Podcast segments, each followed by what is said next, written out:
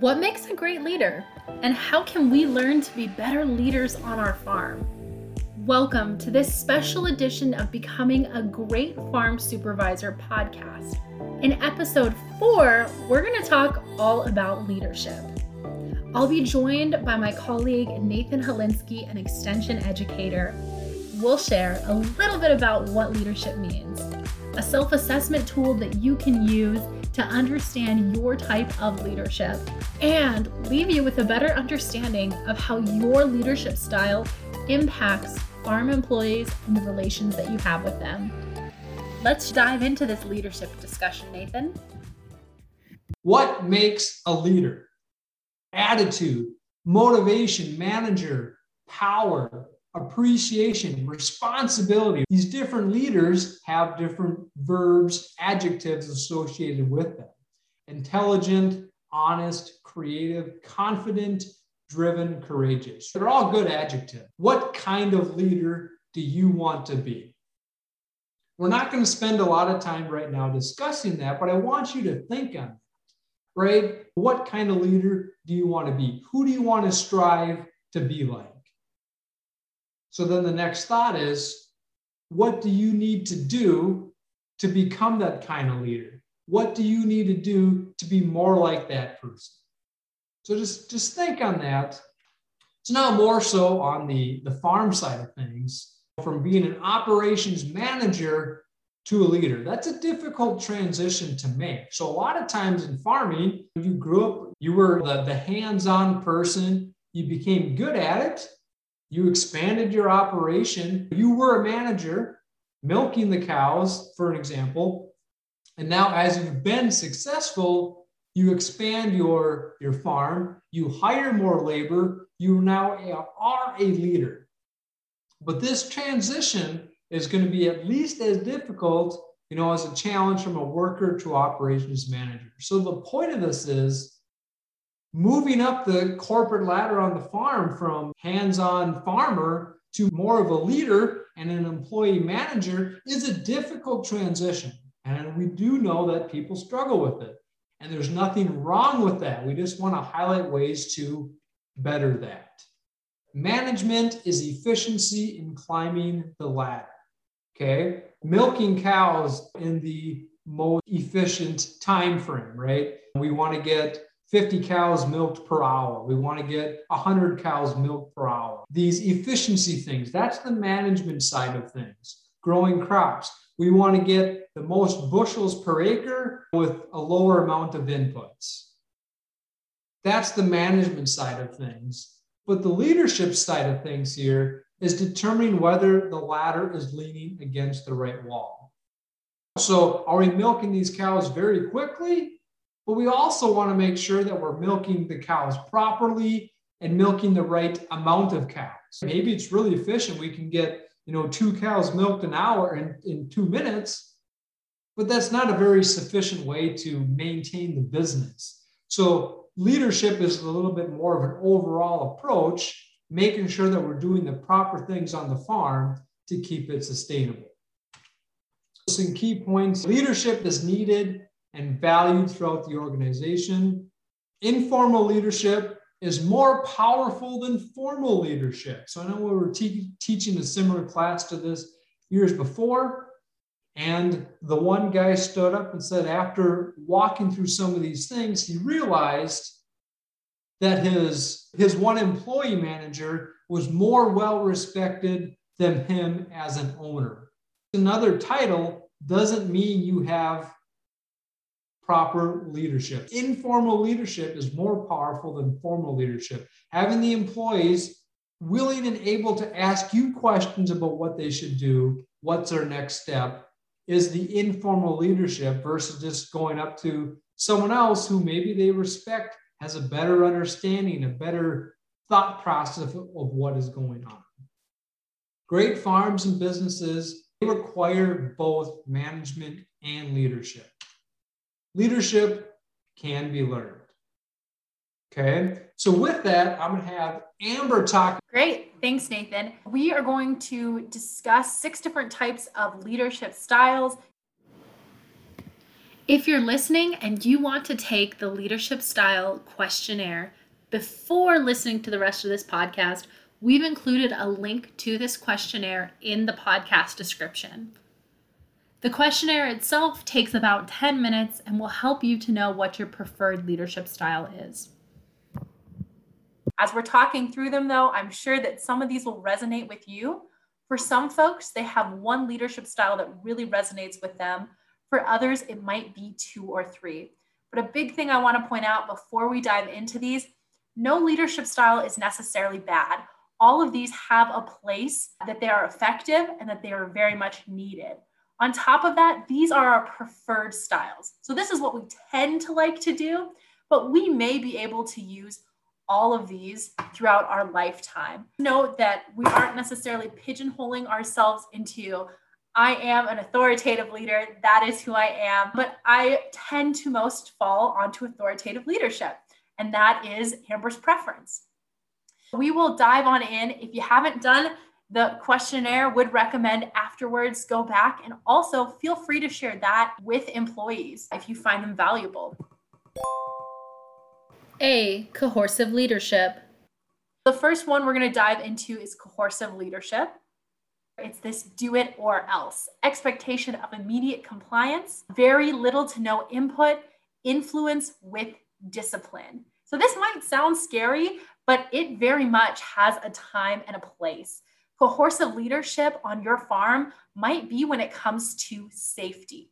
We know that coercive leaders have increased worker safety and they're more likely to have employees follow the rules because this really is about I'm going to say it and you need to follow my instructions. So there is definitely a time and a place for this. A famous coercive leader would be Winston Churchill.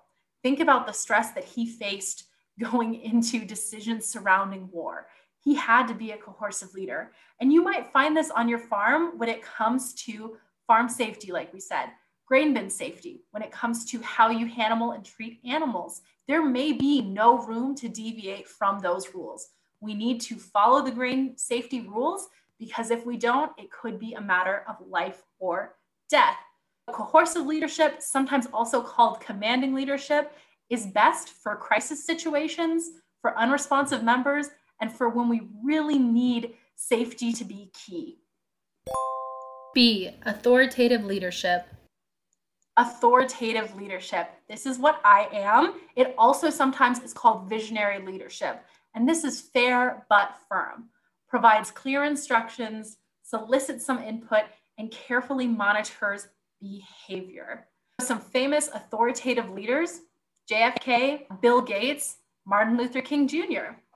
And where we see authoritative leadership really come into play is when new directions are needed. That is where this is the best leadership style to use provides a lot of clarity, can help you to form that shared vision, and it can also help people get in line with heading on that vision and that path. C, affiliative leadership. Affiliative leadership. This is the good buddy. Feels people come first and tasks come second. These leaders really like to create harmony. They care about people, they want to be liked, uh, they tend to provide little direction. So if you are a fan of the TV show The Office, this is Michael Scott, right? He wants to be liked by his employees. Other famous leaders that we see that are affiliative leaders include the Dalai Lama and Joe Torres, who is a very famous coach for the New York Giants, who used to give positive feedback about his team no matter whether they won and lost in the columns of newspapers every single game. Where affiliative leadership can really come in is when we're mending rifts, when we're handling stress. Farm families, we often have family members that are involved. So sometimes making sure that we take care of those emotions and keep that family harmony because we're facing this dual role of we are a family, but we're also a business. D, democratic leadership democratic leadership, the let's vote. Participatory style, they want to elicit feedback from their followers, use that feedback to make decisions. They might hold many meetings. They don't like disciplining employees. And they feel that supervision or very detailed instructions are not necessary. So, where this tends to work best is when we need to get group buy in, when there's no clear way forward, and we want to make sure that everyone has the option to voice their opinion. A pro of this is that you're leveraging the expertise of those that are in the room, leveraging the expertise and the opinions of your employees, your coworkers, perhaps other family members. But sometimes this can cause indecisiveness. It can be hard to make a decision. Some famous leaders that are democratic Eisenhower and Mandela. E, pace setting leader. Pace setting leadership, follow me leadership. They like to perform technical activities, they have very high standards for themselves, and they expect others to do the same. They are setting the example of what it means to thrive and be successful in this business, and they expect employees to meet that bar or exceed that bar. And if they don't, sometimes they will take away responsibilities from those employees. Some downsides of this that interpersonal relationship, the group harmony isn't necessarily as much a concern for pace setting leaders. So, what is this best for? This is best for when you need a motivated, competent, and independent team. If on your farm you need to know that an employee can fully handle the dairy herd and you are going to handle the crops, this is where pace setting leadership might work well. F, coaching leadership.